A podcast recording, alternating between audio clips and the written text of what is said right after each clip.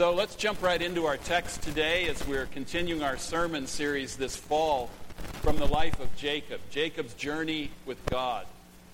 And uh, we're calling this a disciple's life, the blessing and the limp. So, Genesis chapter 28, beginning to read in verse 10. Jacob left Beersheba and set out for Haran. When he reached a certain place, he stopped for the night because the sun had set. Taking one of the stones there, he put it under his head and lay down to sleep. He had a dream in which he saw a stairway resting on the earth with its top reaching to heaven, and the angels of God were ascending and descending on it. There above it stood the Lord, and he said, I am the Lord, the God of your father Abraham and the God of Isaac. I will give you and your descendants the land on which you are lying. Your descendants will be like the dust of the earth, and you will spread out to the west and to the east, to the north and to the south. All peoples on earth will be blessed through you and your offspring. I am with you and will watch over you wherever you go. And I will bring you back to this land. I will not leave you until I have done what I have promised. When Jacob awoke from his sleep, he thought, Surely the Lord is in this place, and I was not aware of it. He was afraid and said, How awesome is this place! This is none other than the house of God. This is the gate of heaven. Stairway to heaven. Here's the first takeaway for us today. No matter where God takes you, He is with you. It's that simple. No matter where God takes you, He is with you. There's a story often told on the internet, true or not, I, I don't know, I can't verify, about a 34 year old woman named Susan. She lost her sight due to a medical misdiagnosis, and she fell into a very deep depression. Once fiercely independent, now she could not function. Her husband, Mark, suffered along with her. Mark loved his wife, and he was determined to help her. So he worked with her on each of the skills needed for her to return to independent living. Uh, after many months, Susan decided she was ready, she could return to work. Every day, Mark, an Air Force officer, would drive his wife to work, walk her into the office, make sure she was settled, and then leave to go to work at his base across town and then pick her up at the end of the day. This went on for several weeks. But for reasons of distance, cost, time, it couldn't go on that way forever.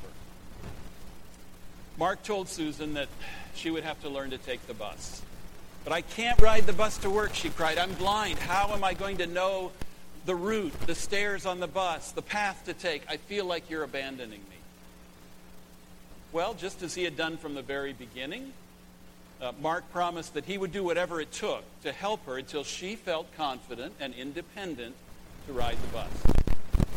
He helped her with the routes. He helped her to learn the number of the stairs up and down in the bus, the paths to take. And finally, after two weeks of practice, Susan faced the journey alone one Monday morning. During the events in our passage today, I think Jacob felt like Susan. He was a homebody. The Bible says he preferred staying among the tents. He was not your wild at heart, adventurous kind of guy. But now he's on the run. His brother Esau was planning to kill him for tricking him out of God's blessing. So as a result, Jacob, Jacob had taken off with nothing but his walking stick and the clothes on his back. And I think probably guilt for all the trouble he had caused at home. The text tells us that Jacob was heading for Haran, the place God had told his grandfather Abraham to leave. That's where the relatives were. It was nearly 600 miles north of his home in Beersheba, a journey of maybe a month or so. And he was all alone, looking nervously over his shoulder. Is Esau coming after me? He had a long, frightening journey ahead of him and a very uncertain future. He soon bedded down for the night in a desolate, rocky place.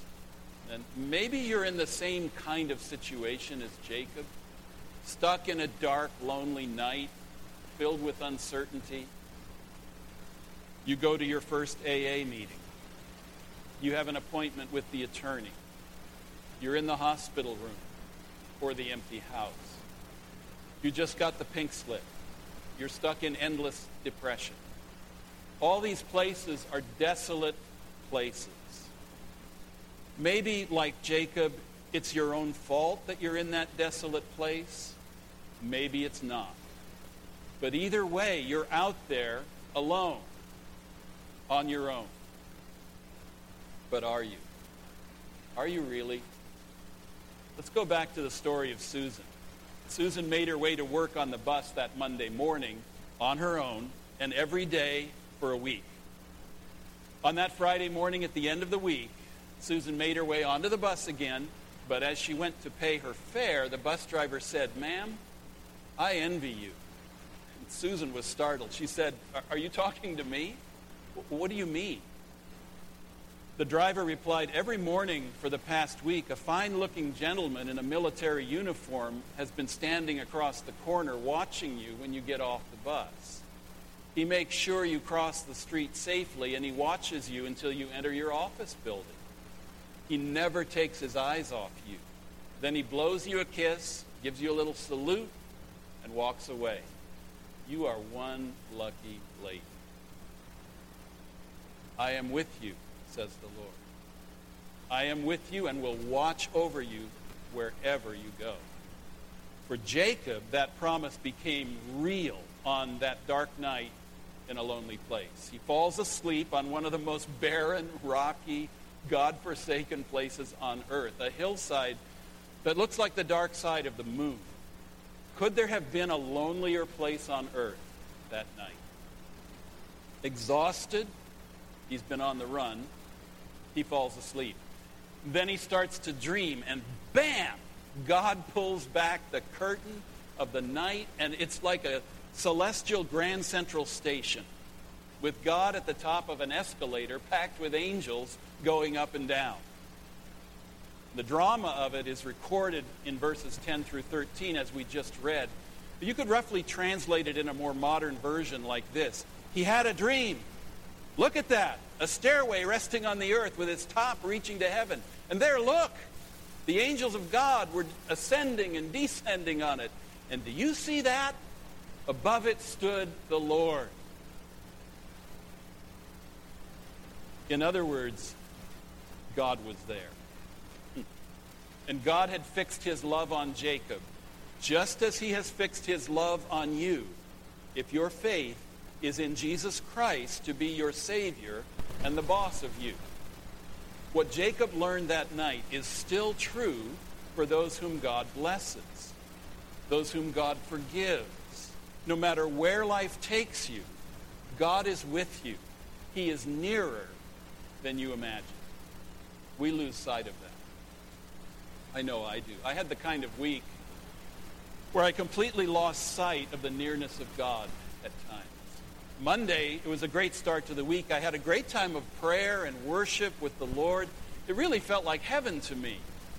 But then came Tuesday and Wednesday, a couple days when some ministry things bottomed out on me, leaving me feeling that I was all alone, on my own, and if anything was going to get done, it was up to me. It was all on me. I had to do it, and woe is me.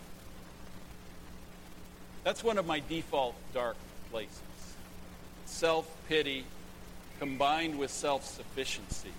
It's a really toxic mix. And it didn't dawn on me until Wednesday afternoon that this text that I'd been working on.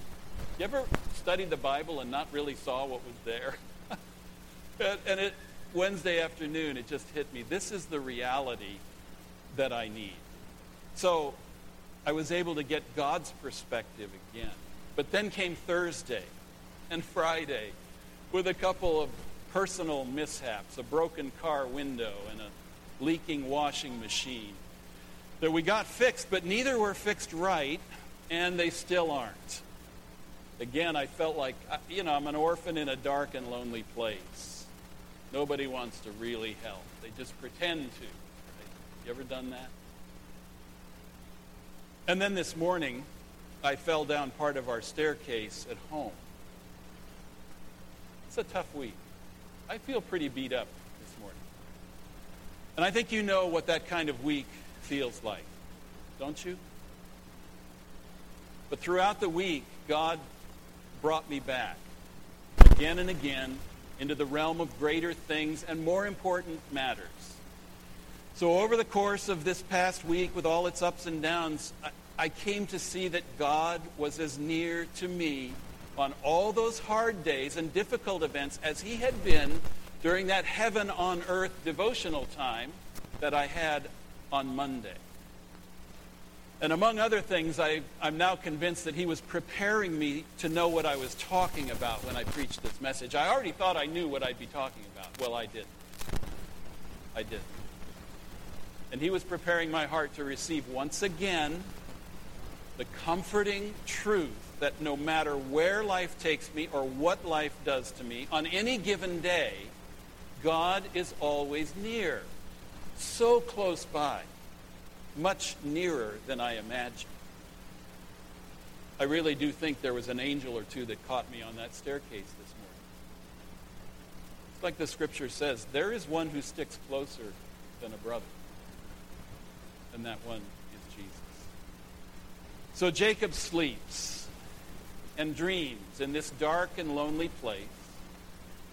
Now, most dreams are windows into our own heads, right? They're kind of crazy. You know, what happened today, what's coming up tomorrow, unsettled things, you know, that are occupying our thoughts.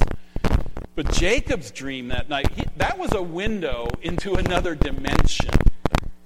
And he saw in his dream a reality that we're not equipped to see with our physical eyes. That God is actually near us, He's right here with us. You know, when we say God is with me, that concept can be a bit vague. But here in our text, we get a look at what God's presence with us is actually like if only we could see it. Jacob thought he had stumbled into a unique holy place that no one knew about. The one secret passageway from heaven to earth and back. In verse 17, he says, This is none other than the house of God. This is the gate of heaven. We would have built a shrine there or something. But the stairway from heaven was there. Why? Because Jacob was there, and God was with Jacob. And so the stairway to heaven. Do you see that? There is, you might say, a stairway from God to wherever you are if God is with you. It's not a unique place, it's the place you are because God is with you. When Jesus was choosing his disciples at the beginning of his ministry, he met a man named Nathanael, and Jesus astonished Nathanael by telling him that he had seen him under a tree before they had even met each other. And here's their exchange from John's Gospel, chapter 1, verses 49 to 51. Then Nathanael declared, Rabbi, you are the Son of God. You are the King of Israel. Jesus said, You believe because I told you I saw you under the fig tree. You shall see greater things than that. He then added, I tell you the truth. You shall see heaven open and the angels of God ascending and descending on the Son of Man. What is that? That's a direct reference to Jacob's ladder. Jesus is telling Nathanael that he will have a Jacob's ladder experience. Jacob's dream confirmed to Jacob that God was with him. And as we'll see as we go on in our text, that, that Jacob would be the bearer of God's blessing to the whole world. Jesus is telling Nathanael that he was going to see proof that Jesus is greater than Jacob. Jesus is the ladder. Jesus is the stairway to heaven. Jesus, the Son of God, is the one and only ladder between God and you. Wherever you are, whatever you've done, all the time. And what's more, the rest of the New Testament shows us how Jesus became that ladder leading straight from God to us. The text speaks of the angels of God ascending and descending on the Son of Man. God's stairway leads to you because Jesus is with you. He came for you, He, he walked among us, He went to the cross. God with us. Jesus is with you. And Jesus is the ladder, the stairway, the gate from heaven to earth to bring you to God and to bring God to you every day. He's the reason the Bible says in Hebrews chapter 4, verses 15 and 16 For we do not have a high priest who is unable to sympathize with our weaknesses, but we have one who has been tempted in every way, just as we are, yet was without sin. Let us then approach the throne of grace with confidence so that we may receive mercy and find grace to help us in our time of need. Jesus has come down to earth. He's walked where we walk. He's faced what we face, and He did it all without sin and went to a cross as a sacrifice for us to bring us back to God. If only we will put our trust in Him and take Him as our Savior. And the writer of Hebrews is saying, you know what? You can, you can mount the stairs to God's throne anytime you need to, anytime you want to. So come boldly in Jesus Christ. We know from these texts that God's angels travel his stairway to your life. At first, I puzzled over those angels going up and down the steps. Was that just for show to kind of make an impression on Jacob? No, I don't think so. They were the messengers and the servants of God in this world. Angels in disguise had been the ones to bring God's message of hope to Jacob's grandfather, Abraham. And then in Abraham's day, angels were the ones who delivered Lot and his family from the destruction of Sodom and Gomorrah. I think the angels Jacob saw on the stairs were the angels dispatched by God to guard his life. Twenty years later, when Jacob finally parts with his uncle Laban in Genesis 32, verses 1 and 2, the text says, Jacob also went on his way, and the angels of God met him. Consider also Psalm 91, verses 11 and 12. God will command his angels concerning you to guard you in all your ways. They will lift you up in their hands so that you will not strike your foot against a stone. Uh, that was fulfilled in the earthly ministry of Jesus Christ and is now applied to us. Hebrews 1, verse 14 asks Are not all angels ministering spirits sent to serve those who will inherit salvation? That's you. Believer in Jesus, that's you. God sends his angels to protect and guide you and me, his sons and daughters, as surely as he did for Jacob. I would put it this way God himself watches over you at the top of the stairs. He is there at the top of the stairs, and he sends his angels as he wills. And we saw last week that Jacob said, he, he, in his blessing over his grandsons, he talked about the angel who has delivered me from all harm. And we talked about how that's the Holy Spirit. You know, the Lord who stands at the top of the stairs speaks to Jacob. And as great as that vision of God was, the promises he spoke were an even greater gift. These particular promises identified Jacob as the man through whom God would build a great nation of his people and from whom the Messiah would come one day. I want you to notice God's promise then in verse 15 I am with you and will watch over you wherever you go. Just as it was for Jacob, God's promises are our refuge and our strength. Throughout our lives, this is the promise of God that will sustain us. I am with you. It's the great covenant promise. I am with you and will watch over you wherever you go. The first phrase, I am with you, promises God's presence, while the second phrase, I will watch over you, assures us of God's protection. If there is a more often repeated assurance in the Bible, I can't think what it is. I am with you, says the Lord. I am with you. I am with you. It is what God told Jacob's father, Isaac, and it is what God would tell Jacob's son, Joseph. It is what God told Moses when he sent him to deliver Israel from Egypt. And it is, it is what God told the children of Israel when he led them out I am with you. It is what God told Joshua when it was his calling to take hold of the promised land. It is what God told Gideon when he faced a Midianite army too big to count I am with you. It is what God promised the chastened Israelites in their exile I am with you. It is what God promises you in the blessing he first gave to Aaron to pronounce over the people of God. The Lord bless you and keep you. The Lord make his face to shine upon you and be gracious to, to you. The Lord lift up his countenance upon you and give you peace.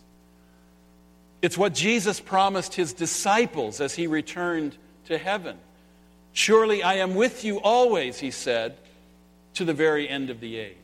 It's what the Apostle Paul promised us in Romans chapter 28 For I am convinced that neither death nor life, neither angels nor demons, neither the present nor the future, nor any powers, neither height nor depth, nor anything else in all creation will be able to separate us from the love of God that is in Christ Jesus our Lord. Can I get an amen? I am with you, says the Lord. And there's one more great promise from God in verse 15. He says to Jacob, And I will bring you back to this land. It took 20 years. But God did bring Jacob back home. Many years later, Jacob would die in Egypt, but his sons brought Jacob's bones home to the land God had promised him. And just as we have a better staircase than Jacob saw, so we have a better promised land, don't we? Heaven. A home that Jesus is preparing for us, for all who trust in him. We have this promise. No matter where life takes you, God will bring you home. For us, it is the new heavens and the new earth where, where life runs in the rivers and grows on the trees, and light never again gives way to the night. That's where we're headed. I think we all have a yearning for a home we have not yet found, don't we? C.S. Lewis wrote If I find in myself a desire which no experience in this world can satisfy, the most probable explanation is that I was made for another world. Have you ever felt that way? That you were made for another world? I have. I know you have. We were made and redeemed for another world. So, no matter where your journey takes you in this life, no matter how desolate or lonely or far from home, God is with you. Follower of Jesus, God is with you, and God will bring you home. The way Jacob responded to his dream is an important part of this story, and we're going to look at it very briefly. It leads us to the other takeaway for us today. How are we going to respond? Well, here it is Vow that the Lord will be your God. Vow that the Lord will be your God. In verses 18 through 22, Jacob builds an altar and makes a vow. So, first the altar. Early the next morning, Jacob took the stone he had placed under his head and set it up as a pillar and poured oil on top of it. He called that place Bethel, which means house of God, though the city used to be called Luz. So Jacob takes that stone pillow upon which he had somehow managed to sleep. I don't know how he did that. He must have been dead tired to sleep not just like a rock, but on a rock. That's that's not easy. And then he even managed to dream. Well, he turns that stone pillow into a stone altar the next morning when he wakes up. He sets it up as a monument to the Lord, which would serve as a reminder of what happened in that place, what God had said, and what Jacob was about to say in response. And by the way, there's a link in verse 18 to a hymn we sang last Sunday. So let me just click on that link for a minute and go down a side road for a minute. Uh, the hymn is Come Thou Fount. Come Thou Fount of Every Blessing. Uh, when I was a boy growing up in our little country church in Northern California, our new pastor loved that hymn. And when we had a hymn sing, he said, Let's sing every let, let's sing something that everybody knows. Come thou fount. Well, of course, nobody knew that hymn. I'd never heard it before. Everybody knows, Come thou fount. Yeah. I didn't know it. I didn't know it until he made us sing it all the time. I noticed that new people would look at each other puzzled when he would call, you know, he would call for Come Thou Fount as a hymn that everybody knew. He kept doing it his whole ministry.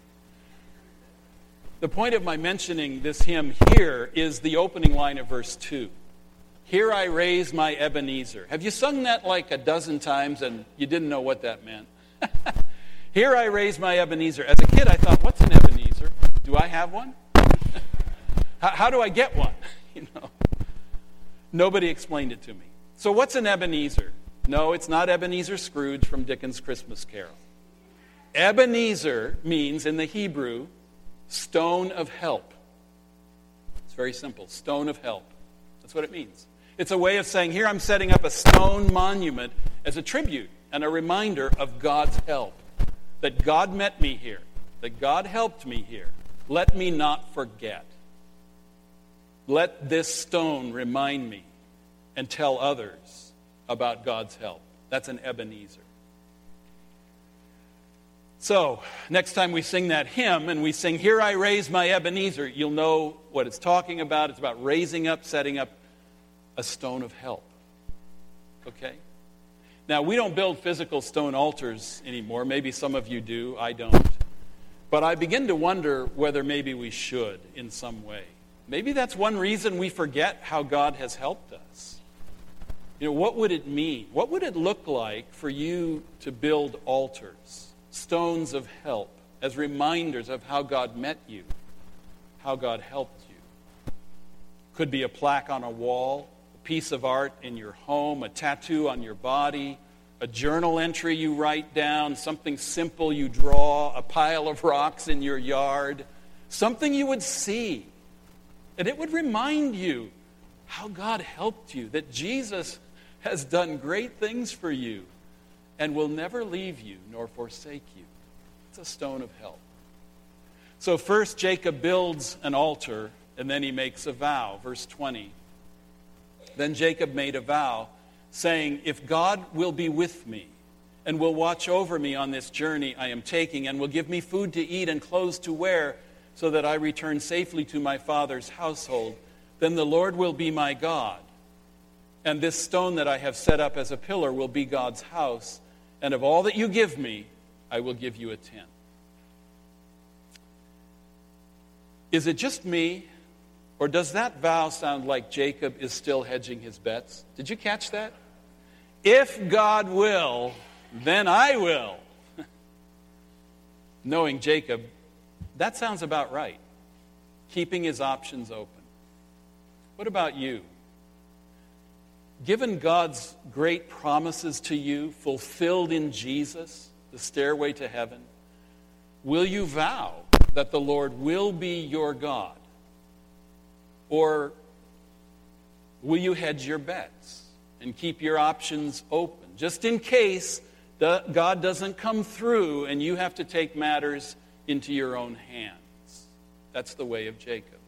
It's often been my way. Will you vow that the Lord will be your God? Will you vow never to forget how near God is to you because of Christ? Will you close your eyes often and remember, visualize how near are the stairs of God? How attendant are the angels to your care? How closely God watches over you? How Jesus is God with you, and the Spirit is God dwelling within you. Will you remember God's promise in all your most desolate places in life? I am with you and will watch over you wherever you go. Will you vow to give God the credit for all the care He shows you, for the food and clothing He provides, for the safety of your journey, for His presence in times of trouble and danger? Will you give him the glory for always being your spiritual home? You're, you're never homeless. You have a spiritual home. For the promise that one day he will get you home, he will bring you to that bright land he has promised and is preparing for you. Will you vow to give God a tribute, a tithe, a tenth from all that He has given you? All this, all this, this is what will help you to not forget, but to remember. All this so that you will never forget that all the blessings of your life, all the blessings of your life are from Him. And that you are indebted, you owe your very life to Him. You are indebted to His love for you, which sustains you, and that He is your King. Or will you hedge your bets and say, if God will do this, then I will do that? What will it be? Amen?